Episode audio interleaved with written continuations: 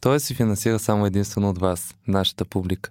Ако ви хареса това, което предстои да чуете и вярвате в нуждата от независима и свободна журналистика, подкрепете ни на тоест.бг.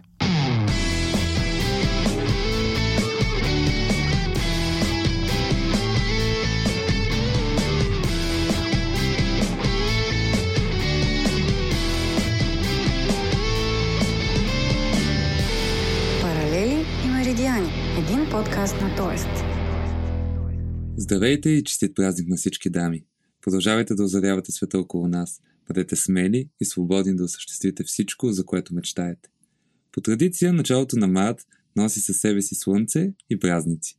И макар баба Марта да е един от най-прекрасните ни обичаи, и исканата радост да видиш закачени маратеници по дърветата в Виена, Лондон и Чикаго е почти същата, като да видиш българският трибагненик на сцената на Оскарите, нещо обърна внимание на Деня на жената. Въпреки, че 8 март, както и националният ни празник 3 март, са полемични дни, отношението към тях е всичко друго, но не е еднородно, има една малка разлика. Докато проблема на мнозина с отбелязването на националния ни празник на 3 март се иллюстрира перфектно от течна на държавния глава, 50% от която беше във възхвала на друга държава, то на 8 март ние говорим само за жените. В ролята им на съпруги, на майки, а в генезиса си, независимо от политическата му окраска, самия празник всъщност повдига темата за ролята им на равноправни и равнопоставени граждани. Но там ще насочим фокуса си днес. Ще говорим за силните жени, за успехите им, за жените в спорта и за това как се промени отношението между половете в обществото ни в последните 30 години. Събеседник по темата е тенис легендата Мануела Малеева. Ще обърне внимание на легендарния вече покоен Карл Лагерфелд, който успяваше да покаже женската красота по виртуозен начин в продължилата си над 5 десетилетия кариера. Няма да крия, че съм дилетант на тема мода, затова и поканих една истинска експертка, редакторката на списание Ел и моден блогър Тереза Восканян да ми разкаже малко повече. Разговора ми с нея за модата и женската красота ще може да чуете на края на подкаста. Преди това започваме с рубриката Паралели.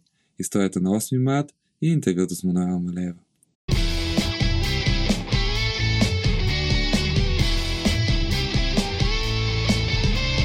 Паралели Копенхаген 1910 година. По време на втората конференция на жените от Социалистическия интернационал с участието на делегатки от 17 държави се лансира идеята за обявяване на Международен ден за координирани протести в борбата за даване на право на глас на жените. Идеята идва след като Американската социалистическа партия организира подобен ден на жената на 28 февруари 1909. Ден на жената е отбелязан две години по-късно в Австрия, Германия, Швейцария и Дания. След като жените получават право на глас в Русия през 1917, 8 март става национален празник там. Деня се празнува основно социалистическите държави до 1977 година, когато ООН го признава за Международен ден на жената. От тогава насам всяка година той има и своя мото. Този път той е мисли за равенството, гради интелигентно, иновативно, за промяна. Във връзка с 8 март си говорим с Мануела Малеева, представителка на едно семейство на силни жени победителки. Здравей! Здравей! Какви са традициите във вашето семейство, свързано с 8 март? Семейство на 4 шампионки. Да си призная честно, 8 март никога не сме го празнували особено много. За майка, която е основната жена в семейството, този празник а, някакси тя го е свързвала повече с комунистическото време и не, не е искала особено да го празнуваме в къщи. До някъде и защото жената няма нужда да я празнуваме един ден в годината. Този празник е оставал на страна в, нас, в нашето семейство. Това, което и мен самата понякога не ми харесва е, че започнахме да говорим за празника на мама. А всъщност празника на мама за мен е по-скоро 25 март, когато е благовещение. А, така че малко, малко се смесва този 8 март. От друга страна, с нощи ти като ми зададе малко тази тема на разговор, се размислих, нали, все още колко Жената има да се доказва. Преди няколко дни имаше поредната жертва на на насилие загинала жена в България. Такива факти много, много ме натъжават. Насилието върху жените не е само, само в България. Знаем и много други страни, където жената няма никакви права. Не знам дали този празник може да помогне един ден нали, за някакво равновесие в половете, но ми се иска да се даде мястото на жената в нашето общество. Но пък е повод да си говорим по тези теми. Какъв път извървяхме, говорейки за равноправие в последните 30 години, които се навършват от началото на прехода на 10 ноември. Отношенията между другото между мъжете и жените в спорта, това е една друга тема, за която ще те питам после. Пак труден въпрос. Сега, в, в нашето семейство а, никога не е имало някакво деление. То, той баща ми няма да има и много дума в това, тъй като жените нали, сме много повече в нашето семейство, но не е имало никога деление кое е мъжко, кое е женско. Едно от другите неща, на което майка ни често се е дразнила, т.е. тя не понася, когато се каже дръж се като мъж или ти си мъжко момиче. И ли не само мъжете могат да го правят, а пък примери за силни жени имаме достатъчно, нали? И, и защо да не можем да кажем дръж се като жена, нали? А, със сигурност говориме много повече, но за съжаление все още виждаме, че има път да се извърви. Само за, за тази година вече не знам колко станаха убийствата на жени още сме началото на годината, нали? И защо на мъжа е позволено да, да, да бие, да пребива, да убива жена си. Знам, че се случва и с мъже, но са, са много по-редки случаите, нали? Аз въобще не искам да кажа, че всички мъже са така или, или нещо такова, да, да, не, да не бъде разбрана грешно. Каква е нашата лична отговорност на всеки един от нас да променим това нещо? Защото си права, то се случва между другото от години, но в последните няколко станаха по-фрапантни случаите, затова по-често говорим за тях, но то това си е една Ма, тенденция. Може би просто и повече говорим. Може би това е едно, едно от нещата, които са се променили тези 30 години. А ние не знаем какво е било, може би, преди, защото не се е говорило да, за това. Така че това е, може би, една от промените. Да, тези случаи са фрапантни, те са страшни необясними, как, как едно човешко същество може да се държи така с друго. Просто може би сега се говори повече, не знам. Добре, ще те върна малко назад в годините, в които имаш действаща свободна кариера все още. Uh-huh. Тогава как бяха нещата? Защото сега като се замислям, тенис, лека атлетика, борба, биатлон, това са все спортове, в които най-големите ни гордости са постигнати uh-huh. от жени спортистки.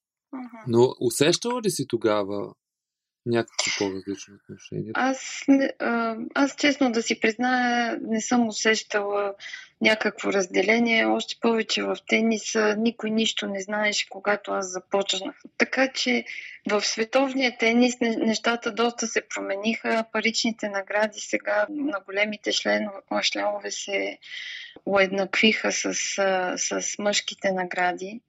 Това беше една борба, която Женската тенис асоциация води доста дълги години, защото наистина усилията, които полагаме за да стигнем на, на това ниво, няма разлика. Няма разлика в тренировките ни, например в часовете прекарани на корд, в подготовки и така нататък. Това, в това отношение между мъжа и жената няма, няма разлика. Така че това е, е една спечелена битка за, за жените в, в тениса.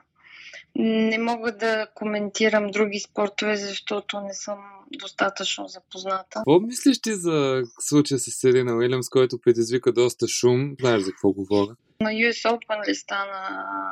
Да, на финала. Ами, да, до, до, някъде, до, до някъде тя не беше права а, да реагира така, но си мисля все пак, че ще да бъде по-добре прието, ако мъж го беше направил, пак без да, да, да слагам някакви стигми. Знаем как се държеше Джон, Джон Макенро преди години. Дори той беше платен, за да се държи така, защото това привличаше публиката. А, а пък, а, когато една жена го направи, някак си не върви. От друга страна, има и стигмата, че мъжете нямат право да плачат защото трябва да са силни, кое, което за мен не е окей. Okay. Всеки им, има емоциите си, дали е мъж или жена, когато ни се плаче, имаме право да плачем. Така че и, има някои неща и спрямо мъжете, които за мен не са, не са окей. Okay. Също за мен би било обидно, ако се наложи да има квоти от еди колко си жени, за еди колко си мъже, защото мисля, че всеки трябва да си извоюва мястото, нали, спрямо а, знания, спрямо капацитет и така нататък. Защото понякога с тези квоти ми се струва, че едва ли не са някакви при, привилегии, като че ли жените не могат сами да си извоюват мястото. От друга страна, трябва да се направи място за, за жените, нали? в такъв смисъл да бъдат прияти, че могат да вършат еднаква работа, както мъже, да кажем, директори. Сега, ако става въпрос за физическа сила, е трудно, нали? но когато е по умения, познания, по кадърност и така нататък, нали, на това ниво могат да бъдат равнопоставени. Накрая искам отново да те върна към тези въпросни 30 години, които ще отбележим през ноември месец. Uh-huh. В по-голямата част от тях ти разделяш времето си между Швейцария и България. Uh-huh. И може да си правиш паралели, да имаш един поглед отвън. Ти извървяхме Мануела и колко още трябва да вървим, за да достигнем до крайната цел? От една страна извървян много дълъг път все пак, като си помислим преди 30 години, самата аз как нямах право да пътувам, как нямах право да видя другия свят. Това не трябва да го забравяме и младото поколение не могат да си представят какво е било. Нали, да, да нямаш свободата от един ден на другия да решиш, че искаш да отидеш някъде. От друга страна, паралелите са много болезнени, ако трябва да ги правим между, между Швейцария и България. Не спазването на законите ни, всичко, което се случва в България е законно в кавички. Свързано дали с екология, дали с економика, правителство и така нататък. Това е много голямата разлика между България и Швейцария. И Швейцария върви напред и се развива по съвсем друг начин, точно защото менталитета на хората е, е различен, защото има върховенство на закона. Не казвам, че няма корупция в Швейцария, но като цяло хората се грижат за, за страната си това, че има референдуми в, в, в Швейцария и чрез тях се, се решава живота в Швейцария и че всеки един гражданин на държавата може да участва а, пряко за тези решения е едно от а, много хубавите неща на демокрацията в Швейцария. Пряката демокрация. Ние имаме още много дълъг път да извървим спрямо това. А кои са твоите лични победи извън спорта през тези три десетилетия? И в качеството ти на основател на фундацията Swiss Clinical, и в качеството ти на граждански активист? Сега, понеже се заприказахме малко на тези теми, бих казала това, че успях да запазя личната си свобода и независимост. Това ми позволява да правя неща, които ми харесват, които мисля, че са важни и които мисля, че трябва да правя. Дали е фундацията, дали са гражданските ми позиции, дали е да, България. Аз го правя, всичко това го правя, защото си чувствам свободна и защото това е моя избор. И накрая можеш да отправиш едно послание към всички жени да вярват в себе си, да знаят, че са силни. Не случайно природата е дала на нас да раждаме, защото това е едно от най-хубавите, но и най-трудни неща. да, да вярват в, в собствените си сили. Имаме много. Мануела Малеева, трета в света и един от моите лични герои. Благодаря ти. И аз много ти благодаря.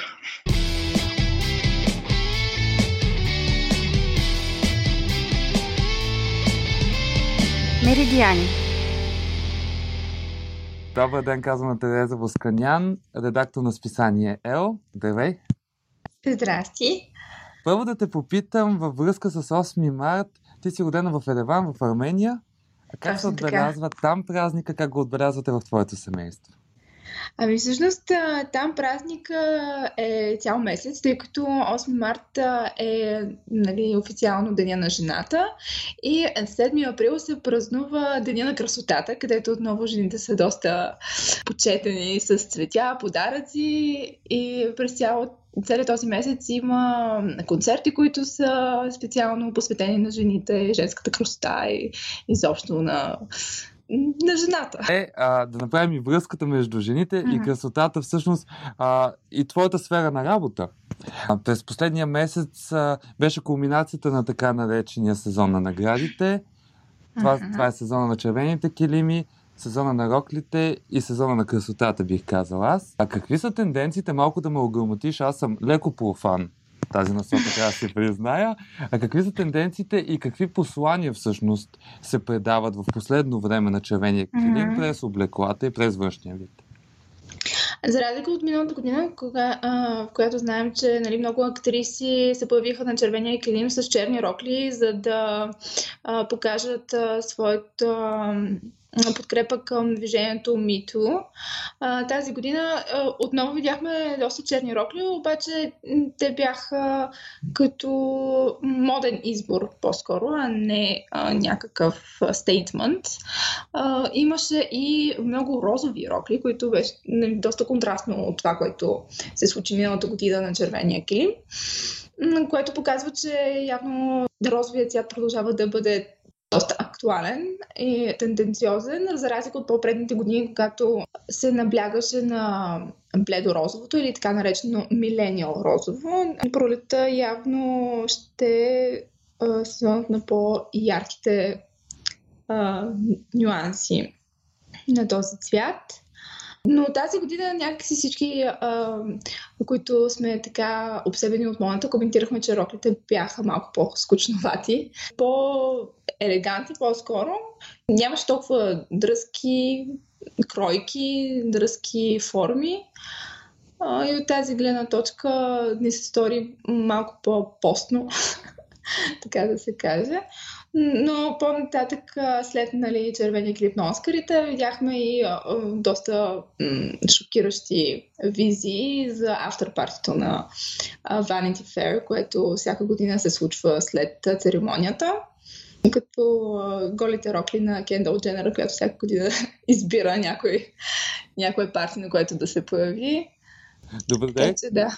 спомена шокиращите рокли. Да. Тази връзка ето едно табу, което беше разцепено на червения килим на Оскарите, а именно мъжкото облико, смесицата да. между костюм и рокля.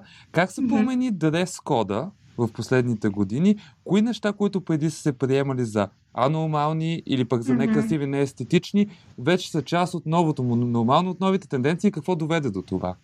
Ами доведе до това, е, че хората повече говорят, повече се обсъждат някои проблеми в обществото ни като цяло. Доста а, известни личности застават за това, което са, не се сравнуват от това, което са. Както видяхме, Били Портер се появи на Оскарите в а, Рокля Фрак.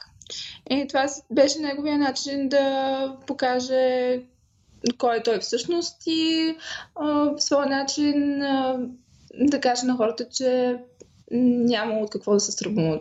Както той в едно интервю сподели, той като малък се чувства доста като някакъв фрик, като нали, стран, странник, че харесва другия, нали, своя пол всъщност, че харесва да се облича по един начин и един а, такъв известен актьор да излезе на червения клим и да се чувства комфортно в своята кожа, дава кораж и на, свой, и на другите да направят същото. Говорейки за жени за дрехи и за това как дрехите mm-hmm. говорят. Ще дам и още един штрих, тъй като бяха отбелязани 100 години от получаването на право на глас на жените в Штатите. Mm-hmm. А, представителките на Демократическата партия, новоизбраните, се появиха в бяло облечени, за да отбележат mm-hmm, да. това. И в тази връзка, говорейки за посланията, ти как формулираш своите послания, чрез начина по който се обличаш, защото нали, за теб със сигурност това е нещо важно. Какво, какво казваш, как се изразяваш? Между другото, точно това си говорихме вчера с а, една групичка приятелки, които а, направихме един уикенд в Поженски в Милано, а, че а, за много жени обличането и стила е като суперсила. Защото много от нас сутринта, като се събудим, всъщност ако питаш доста модни блогъри, нали, модни гурута или хора, които се занимават с мода, те ще ти кажат, че сутринта се обличат според това какво им е настроението или с това кое, какво м- ги очаква през деня.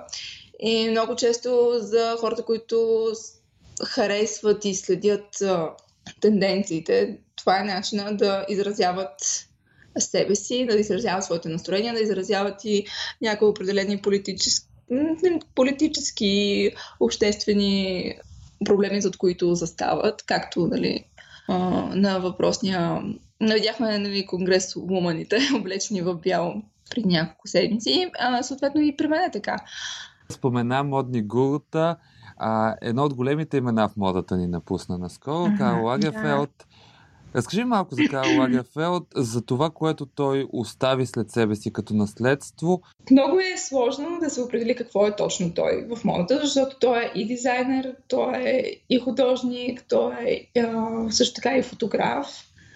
Съответно е дал изключително много за модата в последните 50 години, даже повече, защото той работи за Фенди от 60 години, Говорики за Карл Лагерфелд, доста хора нали, не знаят, че той всъщност самия прави а, кампаниите, самия той заснема кампаниите за Шанел. Той има няколко филма, които късометражни прави, с участието на доста известни актриси. Спомням се, Кира, Кира Найтли беше една от актрисите в ролята на Мадмозел Шанел в един от неговите късометражни филми.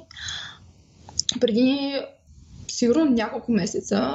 Това, което мен наистина ме изненада и не знаех за него, е, че той прави карикатури, скици за известен а, а, немски всекидневник в Хамбург. Той нали, е от Хамбург, там е роден. И карикатурата, която всъщност последно нали, него видях, беше на Меркел и Путин, което е абсолютно откъснато от модата и това, което той създава. Беше просто интересно да се види едно такова име в модата, неговата позиция в това, което се случва в политиката. Накрая да те попитам, говорейки за равни права, за свобода. Свободата в модата по-голяма ли е днес? Какви са тенденциите? Със сигурност е по-голяма. Вижда се и в, мъжките седмици на модата как дизайнерите включват този андрогенен стил не само в женската мода, но и в мъжката. Виждаме мъже в поли, нали, мъже на топчета, които не са направени с идеята да се шокира, както много хора мислят но е един а, начин да се дава на свобода на себе изразяването а, чрез а, облеклото.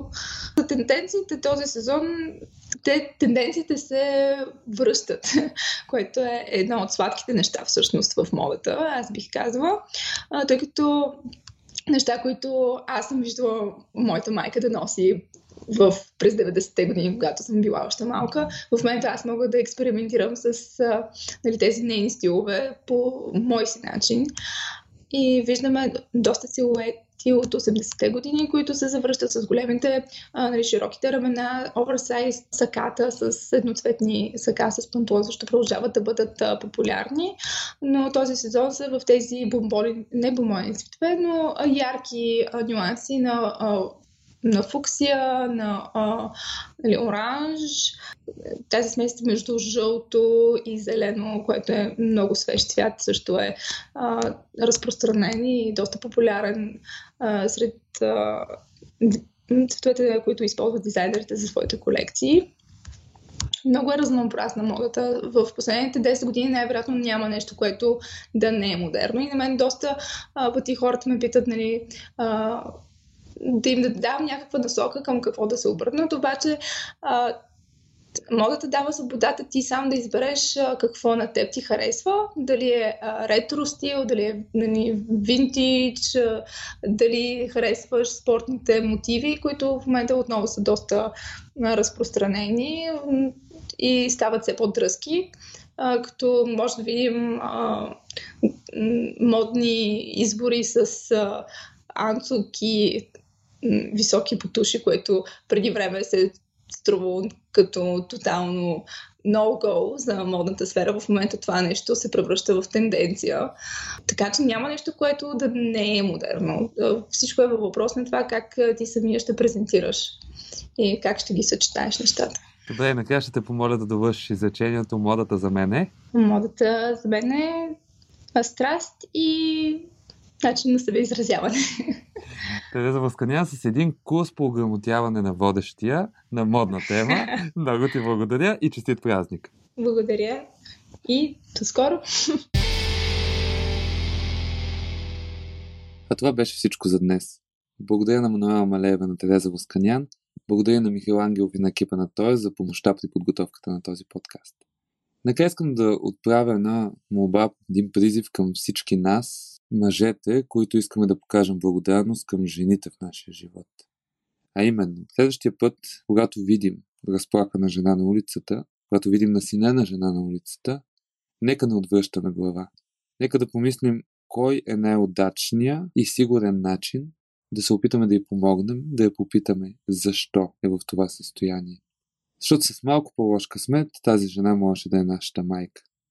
За всички, които искат да разберат повече за домашното насилие, за жените в риск, за това как може да бъде помогнато, препоръчвам да отворите сайта на Фундация Анимус. Там е обяснено подробно, може и да ги подкрепите.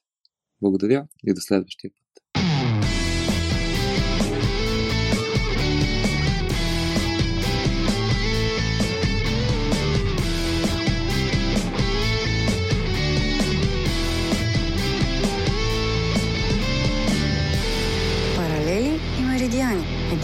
Един подкаст на Тоест.